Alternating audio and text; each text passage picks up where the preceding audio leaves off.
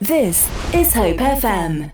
And welcome, as I say, to the program. And I'm, I'm wonderful company today. I've got two lovely ladies who are going to attempt to keep me on the on the straight uh, and narrow. So, first of all, uh, Rachel, tell me something about your faith journey. How, how, did you become a Christian? Was it was it recently or a long time ago? Um, a long time ago. So my family um, actually became homeless, and hmm. we lost our shop that we ran and we became bankrupt. And at that point, my parents um, felt they had nothing to lose. Where could they go? And someone invited them to church.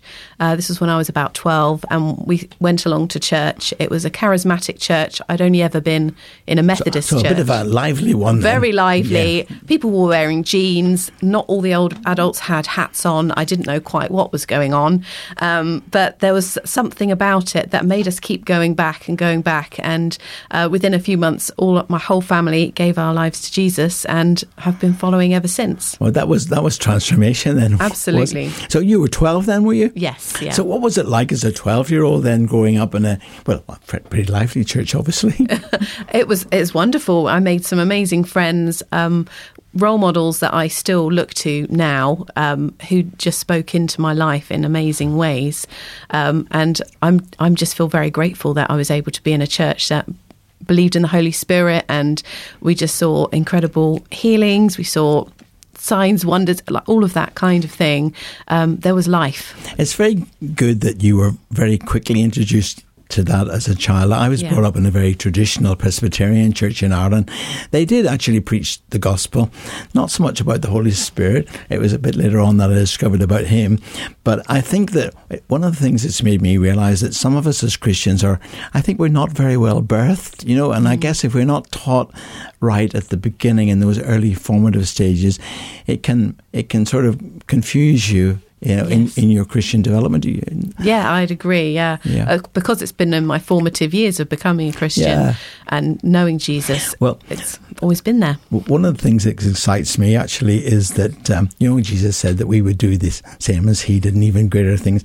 But you don't think of children as doing those things. Where in mm. actual fact, children can pray, pray and we should be encouraging them to pray and see the sick healed and even mm. the dead raised. Uh, everything that Jesus did, our children actually can do. And I've been, it's something really, because I've had four children, it's just something that's suddenly struck me really that it's not just the way we're brought up, but it's the way that we bring our our own children up. Definitely. Yeah. yeah. Sophie, what about what about you? What was your journey like? um, I was brought up in Oh, sorry. I was brought up in um, a Christian home, um, but I was a bit embarrassed by it. And when I left um, at 18, mm-hmm. I was desperate to become what I called nominal, which was basically still believing in God, but not letting. You wanted to be a party girl, didn't you? Sort of, in yes. a kind of very yes. boring kind of way. Um, I remember staying. I remember. I remember staying up all night knitting and somebody going, What? well, knitting is a real skill, you know. Well, yes. So I wasn't, I, I, I wasn't very good at um, rebelling, but mm. my heart was very much, I don't want this to affect my life. My parents are embarrassing me because they're charismatics too. Um, well, they're the lively lot as well. Yes. Mm. Um, and, um, but I had a miserable first year, that uh, first year at university without God. Um, and um, and found I didn't get on with anybody, and the only person I did get in on with um, decided that I was suffocating them, and told me so, and that was so discouraging. Oh, oh, the rejection! It, I remember. F- throwing up sorry with the oh, with with the with the with the with the misery of it anyway i um it was then that I started, because it was in my DNA, um, I started saying, God help. And I learnt the help prayer. It was the, my, you know, four, four letters, God help. And every, every time I learnt that he would respond within five minutes to my help prayer. Um, somebody would come. I had a better last six weeks of that year that last six weeks was better than the whole year put together. People came round. I, I met, you know, um, I had one of my friends wrote to me, my school friends wrote to me and said, "Oh, by the way, I should tell you, I've become a Christian too." Um, it was, it was, it was, and and and I realised that that basically God puts colour into your life, and that I've been looking for colour, and it was be- yes, and I found I, I think that's when I found God for myself. I've been a, I've been aware of Him. I'd had some relationship, but that was when I realised that it was all or nothing. Of course, it's really important that we all find God for ourselves and we find him in very different our roads are very different. It always used to amuse me like uh, you know the story in the bible where jesus healed jairus' daughter? Well she was raised from the dead and jesus told everybody who was observing that she's only sleeping uh, but then they thought he was nuts you know. But of course that she was raised from the dead. He said child arise and she rose. But the thing that then struck me was that he then said now don't you be telling anybody about this can you imagine if you were the mother or the father Yes. if you were Jairus and Mrs. Jairus. I mean, uh, and I used to think, well, why, why, why, why, why not tell them? You know, and in fact, it wasn't the first time that Jesus had told people that. And of course, then the penny suddenly dropped. Actually, well, a was it his he wasn't ready to go on a public platform, but also he. It's linked to this wanting wanting people to know him, to discover him for themselves. And I guess that you, your, your, both of your faiths are stronger because you've Definitely. you've had your own walks, haven't you? Yeah. Definitely.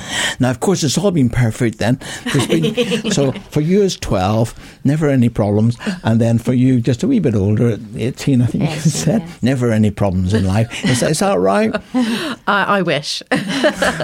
no, it's been up and down, but I've been very fortunate. Um, I met my husband at 16, and so plain sailing. Then you know we um, we've been very fortunate. We've got four kids as well.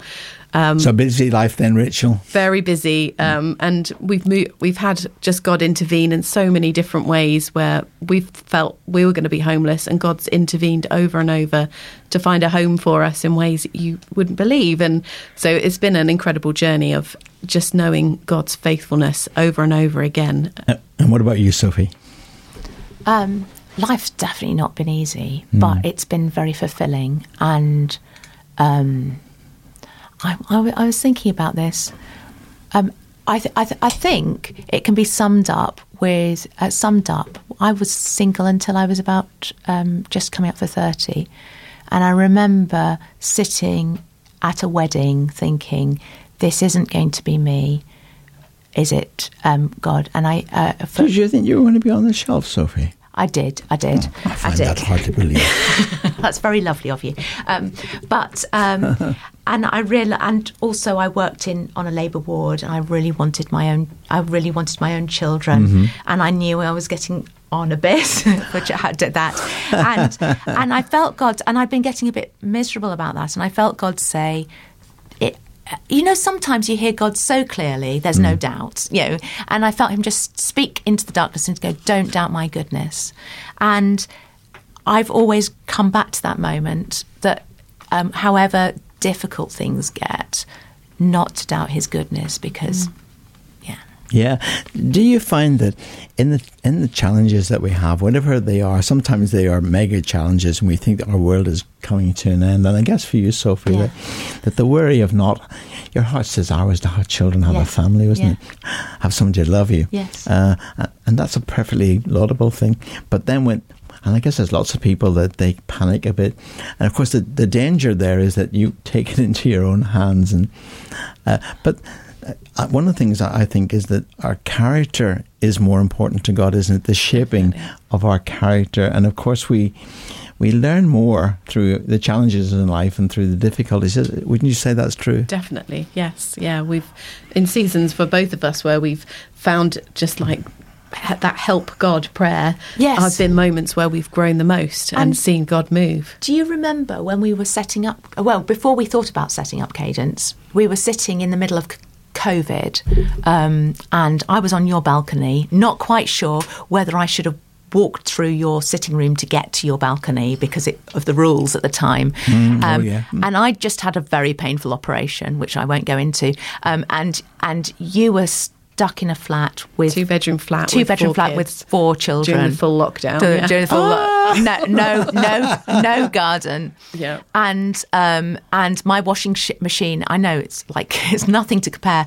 uh, but my washing machine had broken uh, for the third week. Was broken for the third week running, and um, and I'd spent basically twenty minutes whinging, and then I thought this is awful. I am so, being so negative. Poor Rachel, and I'm probably one of the few people she's been able to see. so I said, I, I said let's look for the righteousness and peace in this situation because it says no discipline or no lesson has been um, It's pleasant at the it's time. pleasant at the time, but later it yields a harvest of righteousness and peace. And I said, let's look at the righteousness and peace of the situation. And 20 minutes later, we had. Um, uh, we had the idea for cadence, it, which really felt like a God thing. But there's one thing you must tell us, and that is there you were worried about having children, having a Oh yes, yeah. someone. So how did it happen? How did you meet the man of your dreams? Oh, this is good. Well, so um, I discovered that the, I didn't realise this until the timing of this until two years later, when I was talking to my cousin whose wedding it had been, and I said, "Oh, God spoke to me in that car park at your wedding," and he said, As he does. and he said that was two years ago. And I- uh, but we, I was on a double date with my husband at the time. my new, I was he new husband at the time. But um, yes, so the following week, um, the following week, um, I walked in. I went. I went. I went to church, and I sat in a really depressing sermon. Um, um, by my now husband about suffering, which is my least favourite subject. Well, I don't think it's anybody's popular subject, really. and in my diary, I have a diary entry of that time. And in my diary entry, it says, um, uh, "Church." Uh, uh, uh, church was okay, by which I meant the sermon was very depressing. Yes. but the people afterward, but the people afterwards were very friendly. And the coffee was nice. and- yes. So, um, and the week, um, and the week after, week after that, I'd said, I'd said to God, I'd said, "Oh, I don't want to go to church because I know I'm going to be, I know." Depressed again. No, not even depressed. Oh, it was like I know, and it, actually, the lady is now my best friend, one of one of my best friends, um, uh, and. Uh, uh, I, but I know that Karen is going to invite me out of pity, and I'm going to be the token single person at her dinner table. I, but I felt God say, "No, go." And that was the week that Nick came up to me, my husband now, and and said, "I'm going to have, I've, I've, we're going to get." A group of people together to go to the pub. Do you want to come? And I was like, "Yes, I found the the big group of single people, cool single people in church." Yes, and um, it turned out he s- he swears that um, it was meant to be much bigger, but it turned out to be me, him, and another another person. I see. Well, the thought was good, wasn't it? and I guess from his point of view, um, I mean, it was very good for him because, you know, to have a little bit more intimacy. yes, absolutely. Although I don't think he appreciated it at the time because I had just moved jobs. And um, I just uh, and with it and with it actually country because I'd lived in Scotland until then, and um, and so I hadn't spoken to anybody except for the um, sh- shop assistants for three weeks, and I didn't stop talking, which is why I never I didn't it didn't occur to me he was a romantic interest for years.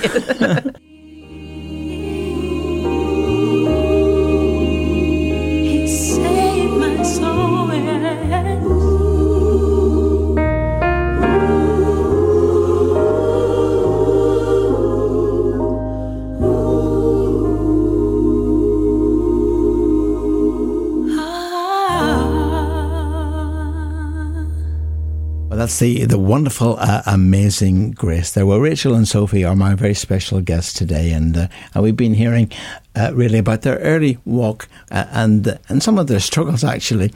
Uh, but they're both very creative people. And uh, how, how did you both discover that, that sort of creative streak in you? Was it there at 12? Was it there at 18? And how did it develop? Rachel, you go first. Um, I've always loved writing, so I used to write stories for my friends at school. I would tell my sister stories as we would go to sleep at night, um, and so Did you make them up? make them up. Yeah, so I would in secondary school. I would be. I wrote. We were. I don't know if you remember Point Horrors. Not very nice stories, but I would write my own and they would get a page a day and they would be like, oh, what's next? What's happening next? Um, because I just loved to create and make my own stories. It's just something I've always done. Fanta- And even even um, good that you had your siblings there, you know, who were Yes. uh, who were really hanging on your every next word. Yes. Uh, you know, well, did you like to write? I mean, was it fiction always? Yes, always fiction. Um, I've tried to do non-fiction, but I, I find that I want to be a bit more creative and um, with it than than probably a non-fiction writer would want to read. Sure. and did you did you? Well, obviously, we're talking turning the clock back quite a while. Did you then think about possibly having something published?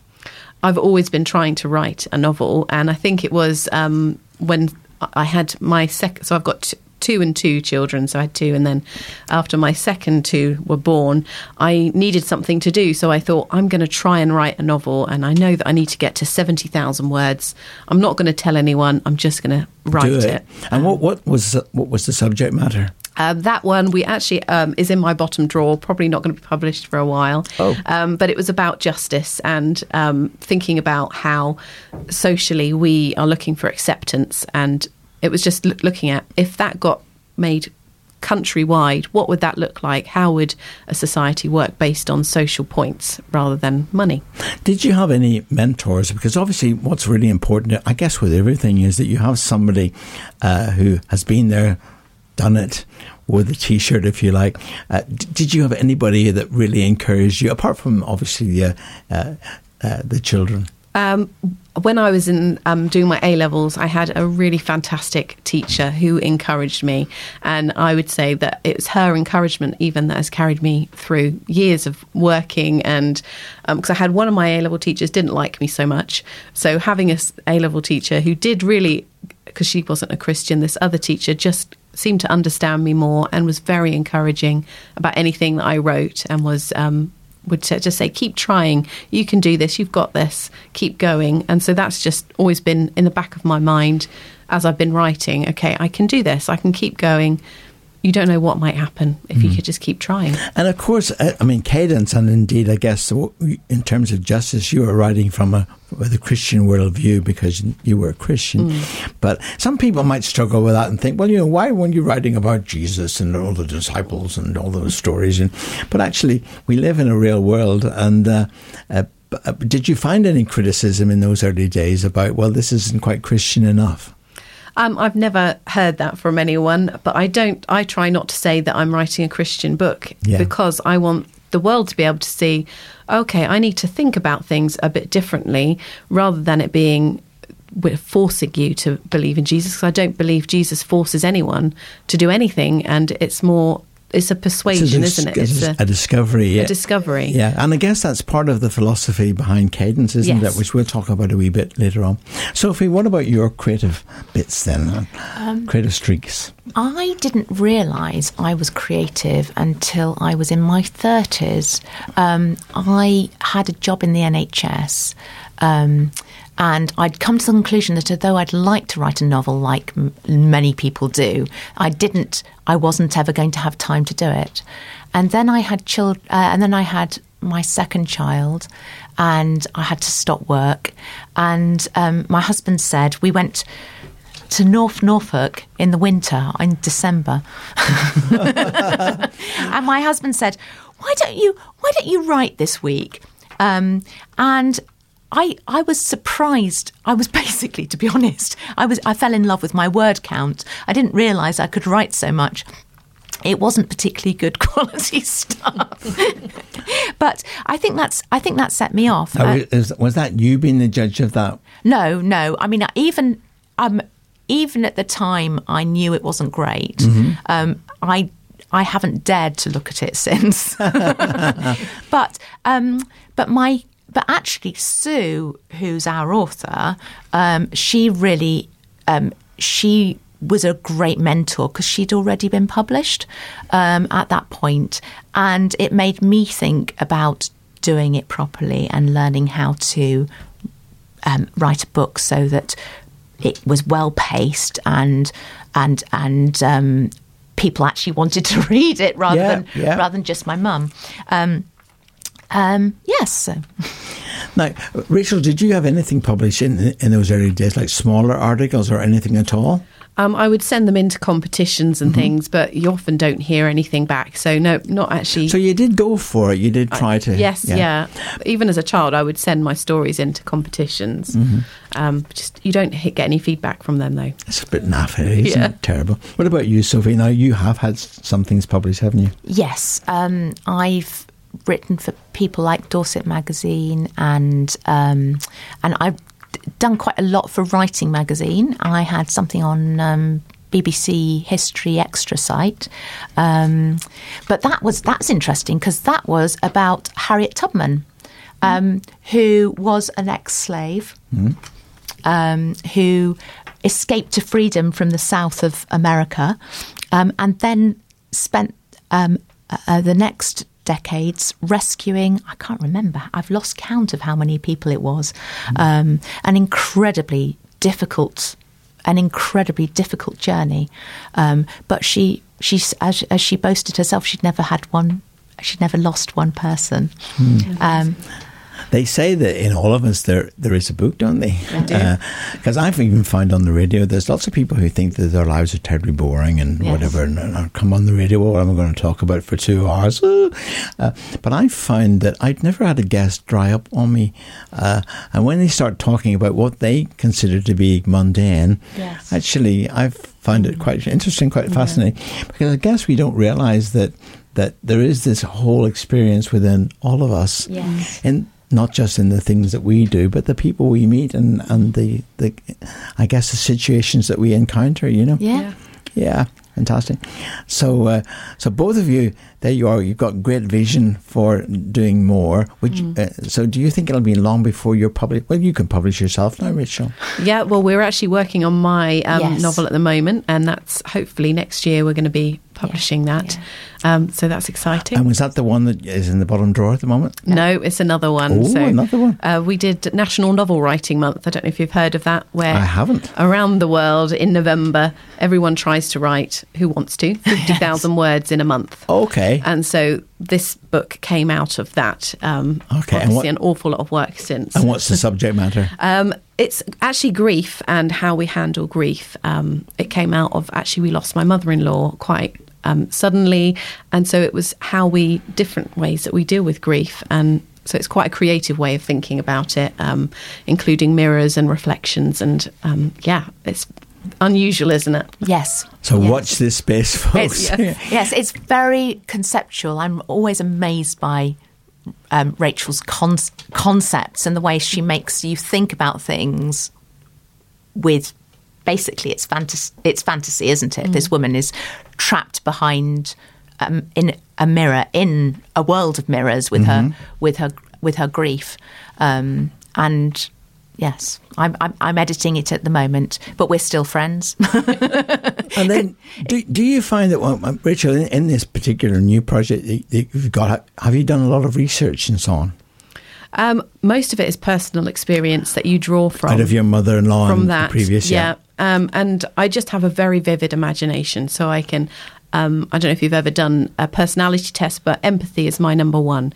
Um, and I've worked a lot in pastoral care and discipleship, so I'd almost say that's research. Um, Well, it is research because you're dipping Yeah. into personal experience, aren't you? Yeah. And some would say, of course, that that sometimes can be the best informative I think so. sources. Can't Yeah. it? Yeah. I've got a mug at home that says, I'm a writer. Anything you do or say may be used in a novel.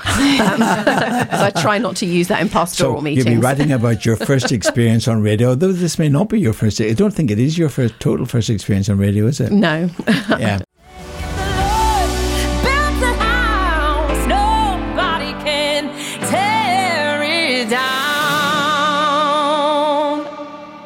Well, that's uh, Hope Darst there, and if the Lord uh, builds the house. And just a reminder of those two books that Adrian recommended. The first one was Brighter Days by Patrick Regan. And the second, uh, The Christian Manifesto from Alistair Begg.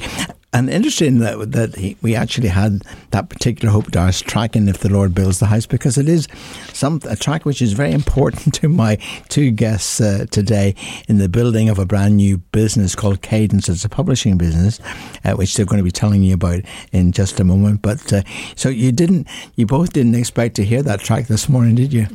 No, it's very apt um, and has been something that we've said over and over again to ourselves. This is not our business, it's not our company, it's the Lord's, it's our offering to Him, and uh, He needs to build it. Now, obviously, in building uh, Cadence, um, you two had to meet. Uh, and uh, how did that happen? Was it one of those God instances? I think so. I think it was um, at the school gates. I think I overheard Sophie talking to someone about writing, and I thought, oh, I need to get to know Sophie. Um, and I realised that she went to church as well. So I was like, oh, that's a double reason that we're both Christians and we both like writing.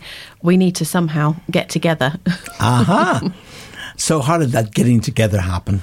I think I had you over for You did dinner, didn't I? Yes, yes. And our children fought. yeah, our children argue they're not the same sort of age, really, are they? So um, it was a little challenging. I had babies still, but yours were grown up. So I think um, the mixture didn't quite work. But we thought, well, let's just meet up. Um, and we started meeting up in Starbucks, didn't we? And, yes. Um, Although there are other good coffee shops. Yeah. Indeed. Uh, well, as you shared together, and then how soon did it take you to realise that actually you're both in the same wavelength? Not long at all, Very really. quickly. Very quickly. Um, and we booked ourselves on a writing, a getting published course, um, which was a day up in London, uh, which was a really good way to get to know each other. It's throw you in at the deep end. Yes. It was a snowy day, I remember. Yes. And, um, you know, you've got you're running the risk of are we going to get back alive? Uh, so that added peril, I think, really built into our fri- friendship going forward. Now, obviously, um, you've got this very exciting venture. It's early days yet for, for Cadence, but even the name itself, Cadence, for this uh, new business, where did that come from? Well, that's that's quite amusing. It took us a long time to come up with the name, actually, and we were trying to. We're speaking with our families about okay, we want something that shows that we're wanting to go somewhere, we're wanting to be with God, and I think Spinnaker was going to be the name for a very long time. And my husband actually just turned around one day and said it just doesn't have the right cadence, and I was like. Do you know what? That is, is what we're looking for Yes. cadence. And so mm. we're trying to be in step with God, in rhythm with Him. And we just felt God was on that. And we felt it was a Holy so Spirit your moment. husband was obviously prophetic. Sean Yes. can take credit for that, Yes. definitely.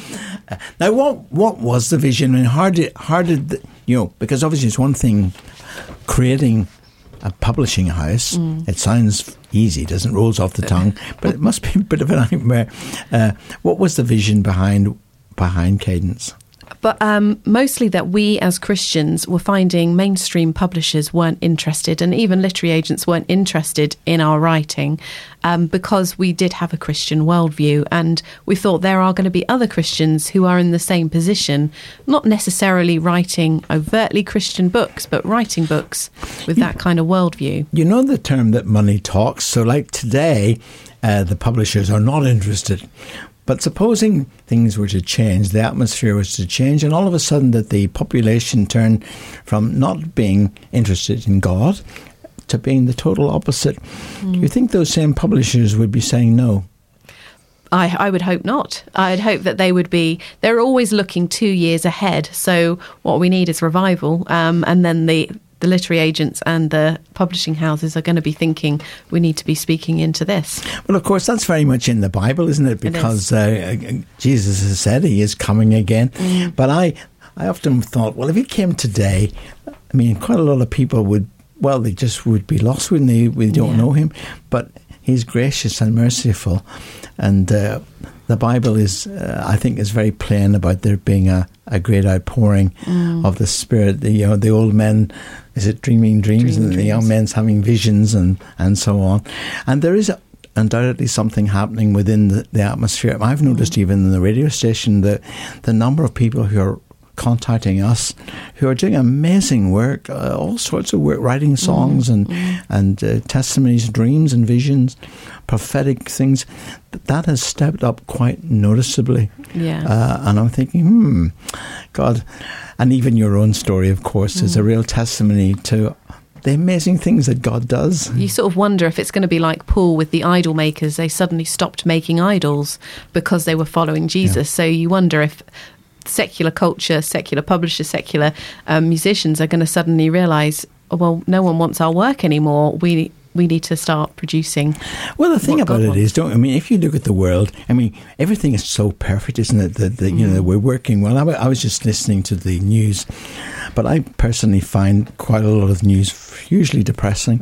Yes. And, Yes. and I guess that you know the rise in mental health that we've been. I know that that uh, COVID didn't help a lot, uh, and uh, but in some ways it did help because I guess that people realised that that all of a sudden this social interaction and so on. I mean, you were impacted by it in terms of your plans, weren't you? Yes, definitely. It made. I mean, I don't think Cadence would have happened without COVID. because we were looking. It was looking very likely we would get published until COVID, and then the and I think we would have been happy to go along the traditional publishing route, um, and then COVID meant that people stopped. Send um, writing emails, didn't they? Yeah. The publishing industry didn't know what was happening, um, and they weren't really prepared to take on um, any. Well, not any, but uh, most new books. Um, so, yeah, no, it wouldn't. c- Um, I think this definitely came out of COVID. It was it was July 2020, wasn't it? And I think the frustration. I remember the frustration saying to God, "Oh, we we need a voice. We need a voice to talk to to speak to speak about." To speak about you and your values, hmm. Because there's also that promise in the Bible that that that the kingdom of God and the people of God will turn from being the tail to being the head. Uh, that, in other words, that instead of being last in the queue, that God will bring us to the first of the queue. Uh, and not only that, but the priorities will change, and that is a promise in Scripture as well, isn't it? Mm, yeah, Yeah. definitely. So you did meet, and uh, and and obviously the vision has has progressed considerably. Uh, did you then talk about wh- wh- where do you start as a publishing company? You need an authors, don't you? Um, Yeah, well, this is what changed us from people who wanted to publish to start by publishing ourselves to being a proper publishing house. um, um, Sue. Um, Sue, who we knew was a, um, a, a very good author, she'd been published before. Um, she'd been part of um, um, a prestigious um, mentorship program with um, Golden Egg Academy, which is a child um, uh, run by uh, Chicken House Books, um, and was writing this book about um, about child trafficking. And I, um, she she basically we, we she knew about what we were doing, um, and volunteered to be our guinea pig. Which was amazing, um, and incredible, in, incredibly brave of her. Um, and so we, for the next two years, we learnt on we learnt our business on her. Um, because she, she she had how many books had she had published? uh, she'd had she'd had one novel published, um, and she'd written she'd written um, two books um, called um, about called hometown histories. They're part of her hometown histories. Um, um, about Cardiff and um, South Wales, which is where she's, she, uh, the South Wales Valley, which is where she's from, and she'd also written um, a book about her, a history book about her church, which was it, um, was involved in the Welsh revival. So. Oh, fantastic! So, th- so again, one of those God instances where you are Absolutely. where- both can, and of course, out of that has come the book that I'm now holding in my hand, which is called uh, "Sold." And uh, Adrian was just saying that he obviously had taken some copies of this. In terms of marketing it, getting out there, um, has that been easy? Nope. Not at all. No, Not at Sophie's been working hard on that. Uh, yes, I tried everything. I mean, honestly, everything in the book. We tried advertising. We tried writing to. Uh, we tried writing to people to see if you know to influencers to see if um, nobody was interested. Um, we tried yes, um, and then um, but we'd invested, as you say, we'd invested all our spare money in this. We'd invested all our time all our time in this. And it was incredibly demoralizing because we'd really felt that God told us to do this. Um, and then I had a moment at church uh, um, where I just said to God, Look, I- I'm just going to, I just have to let this go and just give it this to you as a gift. Um, this is, if it comes to nothing, then it's just to, just to worship you. We've, we've, we've produced something that, you know, as beautiful as, you know, as, as we- we've done it uh, to the best of our abilities. And anyway, that Thursday, I had I had a strange email from a, a judge of a competition um, saying, um, "Could you send us a copy?" And I was going, and, and I, I looked up this competition. It was really quite an impressive one, and and and I thought, how on earth? Is, if she's real, how on earth has she heard about it? Because for her to her, have heard about it, somebody would have had to read our book, and no one. It feels like no one has read Well, our if, she book. wa- if she wanted to have a copy, then obviously. Uh, Yes, yeah. Well, I then thought, well, there's one, we've got one review that we know we're getting from the school librarian, which is the School Libraries, Asso- Libraries Association magazine. Um, and I'll see if that's come out. And I, so I've trawled through Facebook to see, like, if they'd announced it had come out yet. And I saw a graphic that looked like something we would have made, but actually it said, this, uh, said, editor's pick. This is the most compelling young adult title I've read it in read in a long time. Share this with every per- young person you know, which was like more enthusiasm than we'd had even from our own families. It was like, and um, so and on the back of that, we also we then had the Guardian um, write a review about us as well. So, um, so uh, so yes, marketing has been very difficult, but we've learned that when God does something, it's much better than the results when we're we're just purely on our own. He has his own way of marketing. He has doesn't his own way of marketing, absolutely. So, how has the book been selling? It hasn't sold masses. No. But that's fine. We Yet, just trust in God. Not yet. But like we said in that song, if the Lord builds a house, uh, you know, we need him to do it and Uh, it'll be in his time.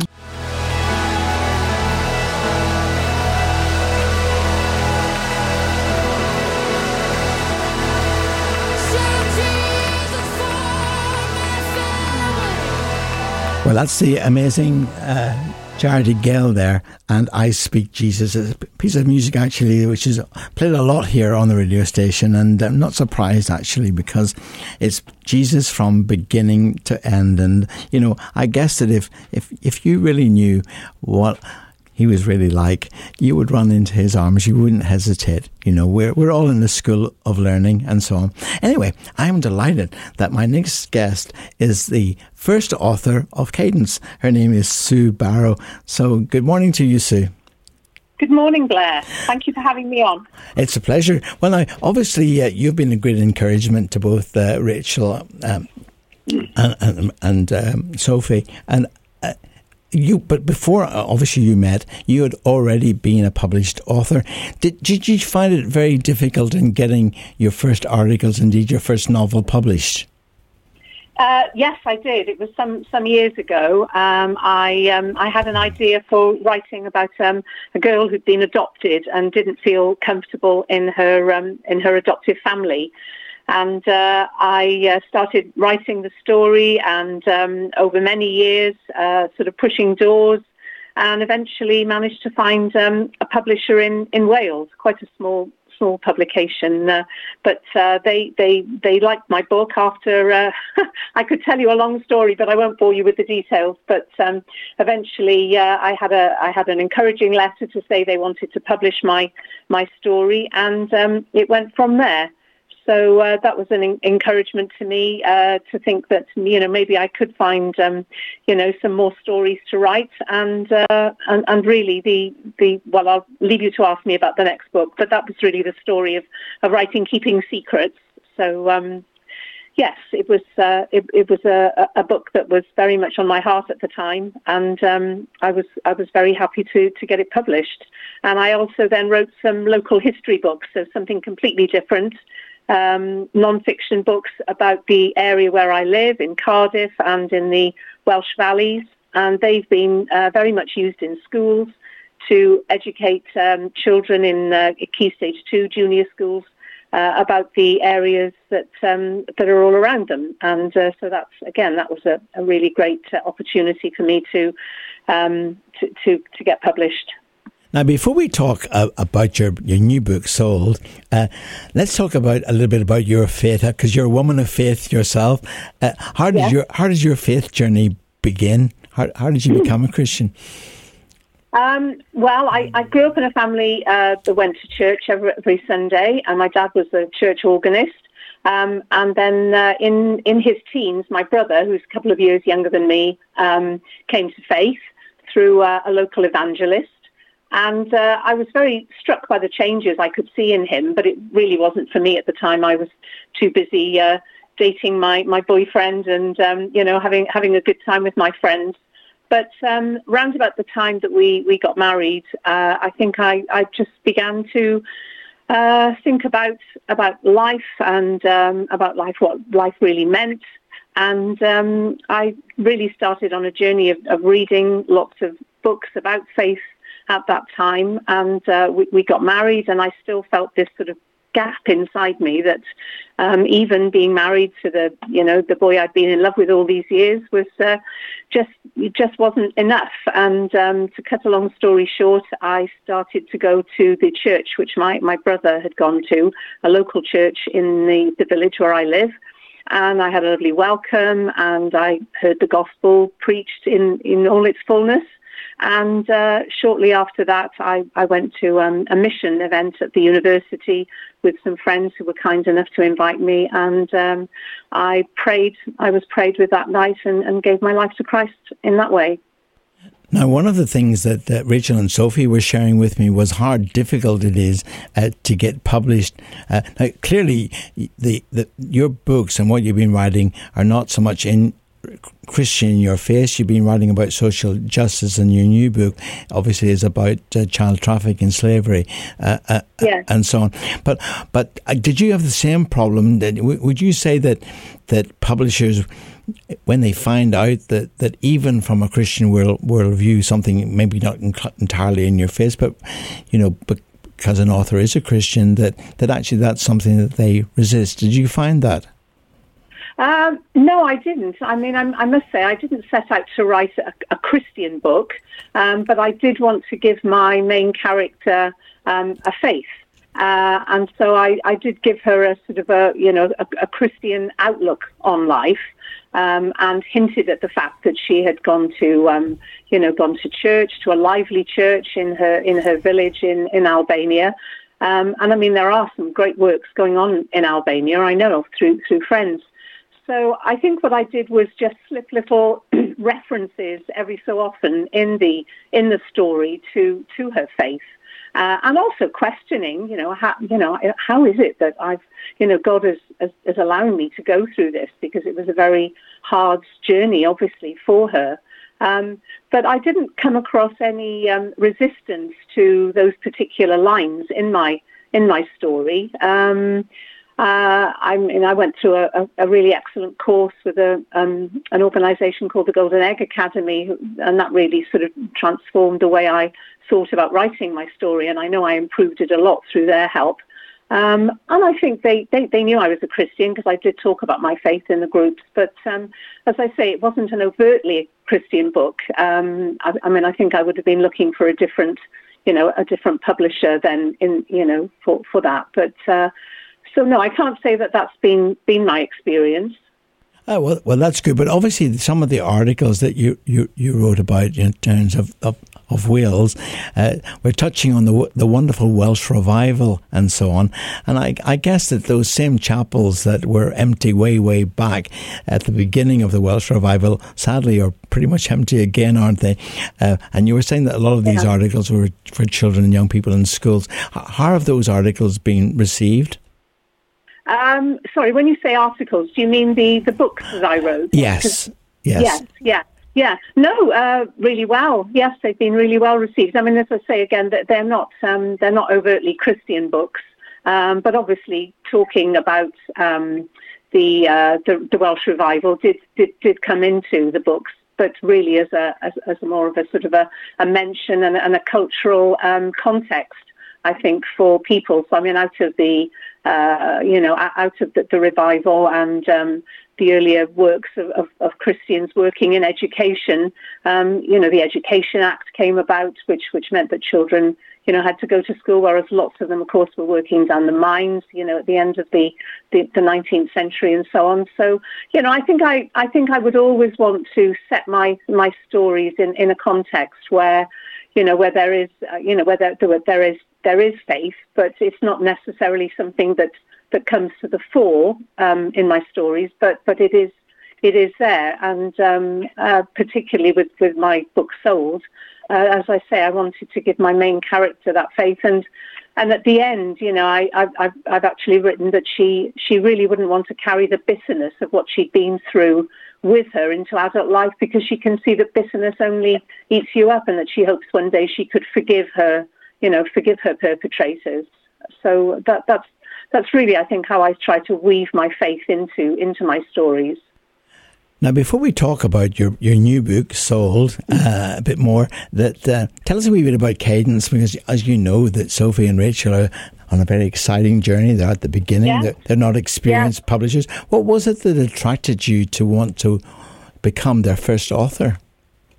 Uh, well, I don't know, as I say, because sadly I haven't been able to listen to the first hour, but um, Sophie and I were, were good friends um, in our in my local church now. Sophie moved away about um, 10, 10 years or so ago, um, but um, we became friends through a common love of, of, of writing, and uh, it was quite remarkable. Actually, I think God really brought us together because um, I had just had my first book called Keeping Secrets um, published, and uh, when I went to meet her, I, I, I gave her a copy and.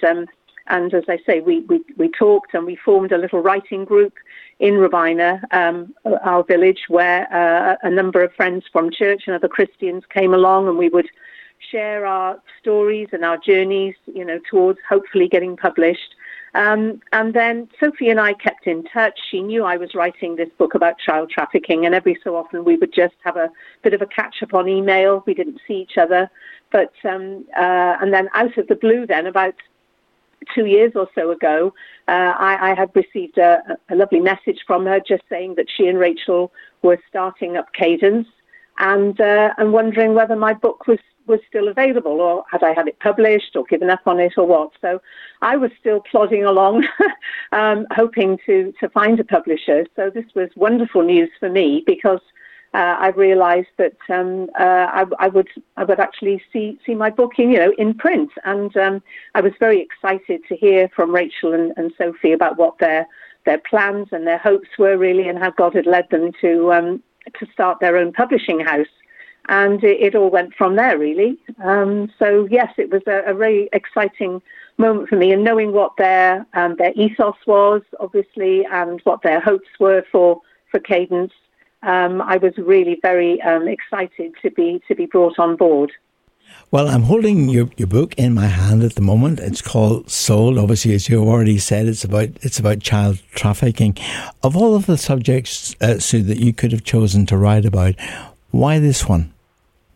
Well, um, again, it's a bit of a story, Blair, and I'll be as brief as I can. Um, but about oh, 20 years or so ago, I remember being at a, a church weekend with um, with our children who were quite young then, and I was asked if I could just um, take a, a, session with some of the older older children, you know, sort of 12, 13 year olds. And um, John, my husband and I have been um, uh, supporters of Tearfund for uh, probably about 50 years. And uh, it, and Tearfund started to talk about something called child trafficking, and I you know, I was intrigued to really find out what this was what this was about, and was horrified, obviously, by what I read about the idea of, of children sometimes selling their children into trafficking simply as a way to, you know, to, to, to get some money uh, for their families and not realizing the danger that they were putting their children in.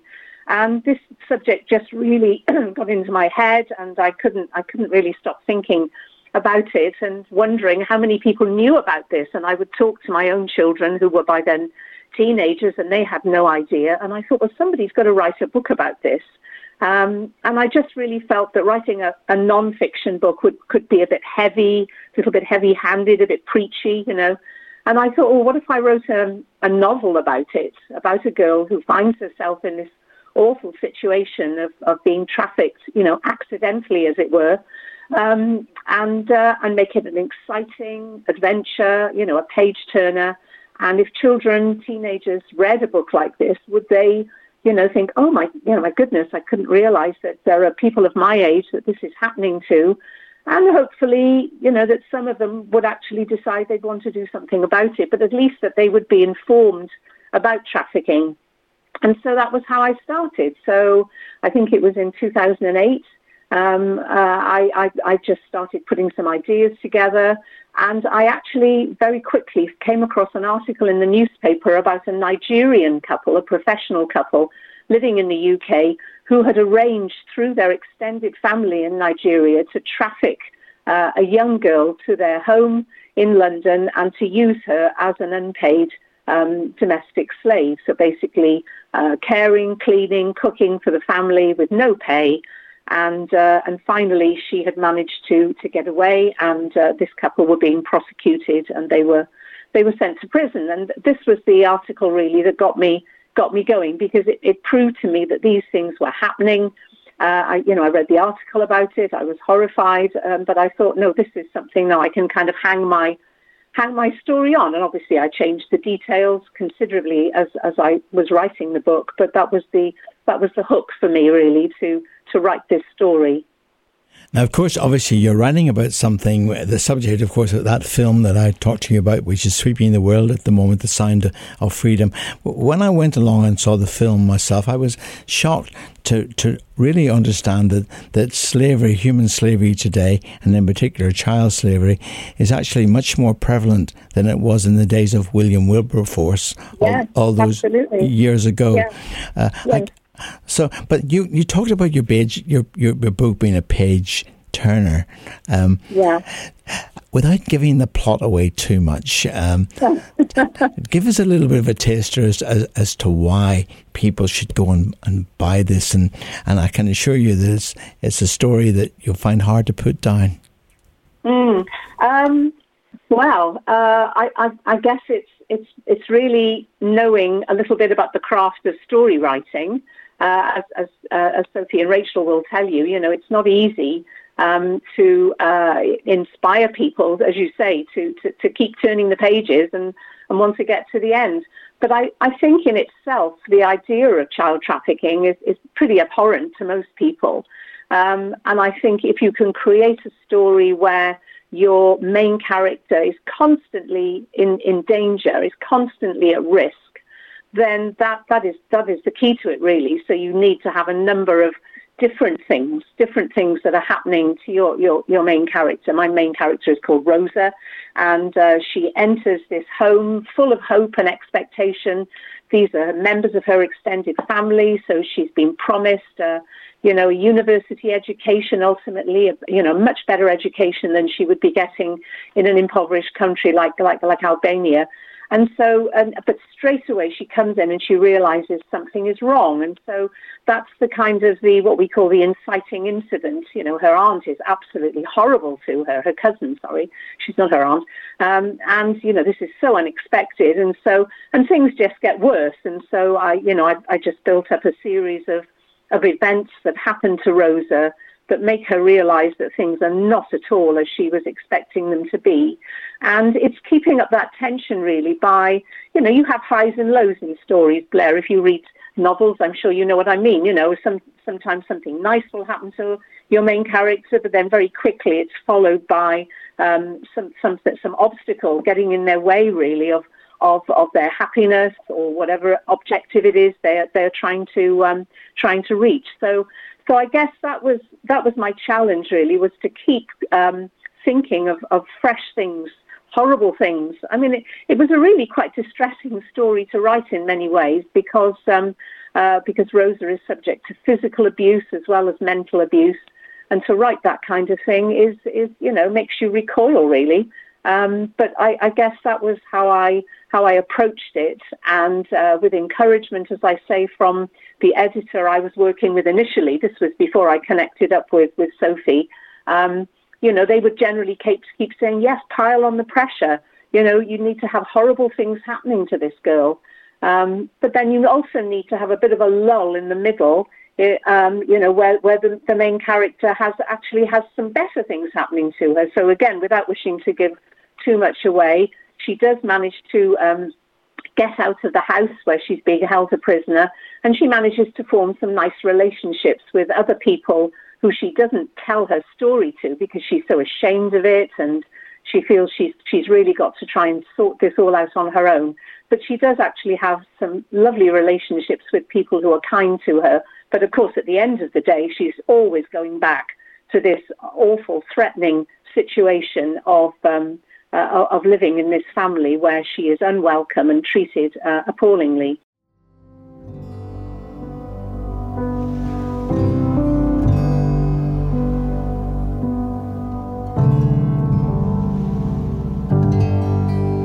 Well, that's uh, no longer a slave. Very, very important. And of course, the new book, uh, which Cadence are marketing and which Sue wrote, is called Sold. Folks, if you really want to get behind uh, both well, all of the three ladies, you know, and uh, then go out and buy this book. It, it, it's not just a, an ordinary novel; it's a novel about something which is happening, terribly happening in our in our world, where children, uh, many many thousands of children, are being sold into slavery, and people are profiting uh, off them. Uh, this this is a book uh, which I think will hold you and will rivet you. And of course, with Christmas coming up, it's a good opportunity to buy early uh, and help establish the kingdom of God where we help one another. The book is called Sold. It's published by Cadence. And before the end of the program today, we'll tell you how you can get a hold on it. Now, Sue didn't, she forgot to mention, didn't she, something that you did in Wales, uh, which you're going to tell me about uh, now, aren't you? Yeah, yes, we had um, an incredible opportunity. We were trying to find a way to launch Sue's book, and we wanted somewhere good to do it. We thought maybe somewhere like a library or somewhere like that, modest. And then we approached um, the Museum of Wales, which is in Cardiff, not really thinking we'd hear back, but no, they were very keen and they have a night where they have the community coming in and they offered us one of these evenings. So, in very grand surroundings, we were able to launch Sue's book. Um, Sue actually managed to give a talk and uh, we sold, that's where we've sold probably the most books that we've sold. We had people coming to support Sue, but we also had people who were just visiting the museum and interested in the anti trafficking message um, come along as well. So, it, it's still stocked actually in the Museum of Wales bookshop. So, so again, another one of those God instances Absolutely. where you were uh, surprisingly set up by God, weren't you? Fantastic. So, uh, I mean, when you first read the book, you know, uh, because obviously you read it, no doubt, before. Yes. uh, what what was it that, that attracted you to want to publish it? I've always been very interested in anti-trafficking. Um, I have a friend who works worked in it, um, and I also have been very involved with A21, um, Christine Caine's ministry, uh, the Walk for Freedom, and all of that. So for me, reading something that I knew was going to raise awareness, it made it a no-brainer, really, that we should publish this. Um, and it is a page turner, and I knew for young people to get involved, we need people knowing about it at a young age. Yeah, because the, the, the subject of the book, Rosa, uh, is is she herself is, is quite young. She's only fifteen, isn't yes, she? Yes. So hopefully that helps the younger reader to empathise and yeah. Mm. relate. Uh, because she has the same sort of struggles that young people today have. Did you, uh, anybody who has read the book, uh, did you get any reaction? I have no idea that that was happening, you know, in, Yes. our, in our current society. Yes. Because I must say that when I saw the statistics, I was really shocked.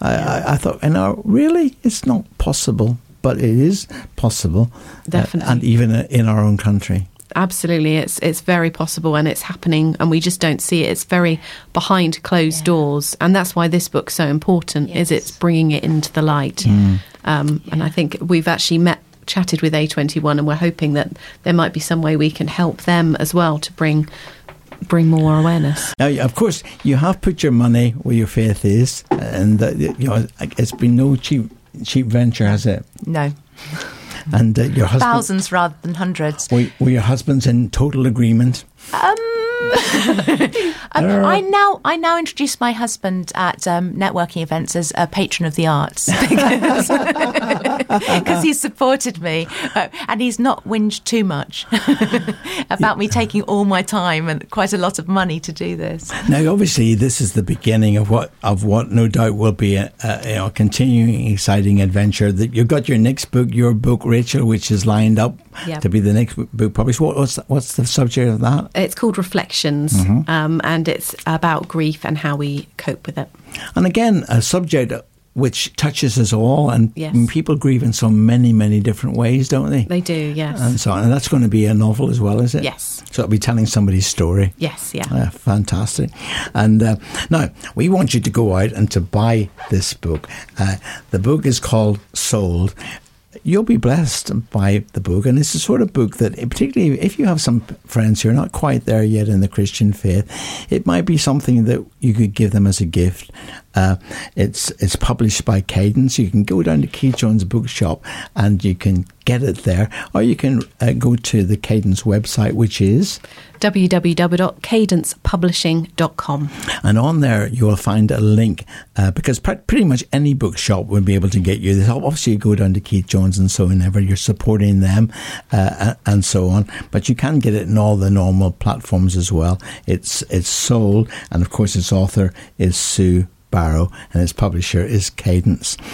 Thank you both for being uh, uh, super guests uh, uh, uh, today.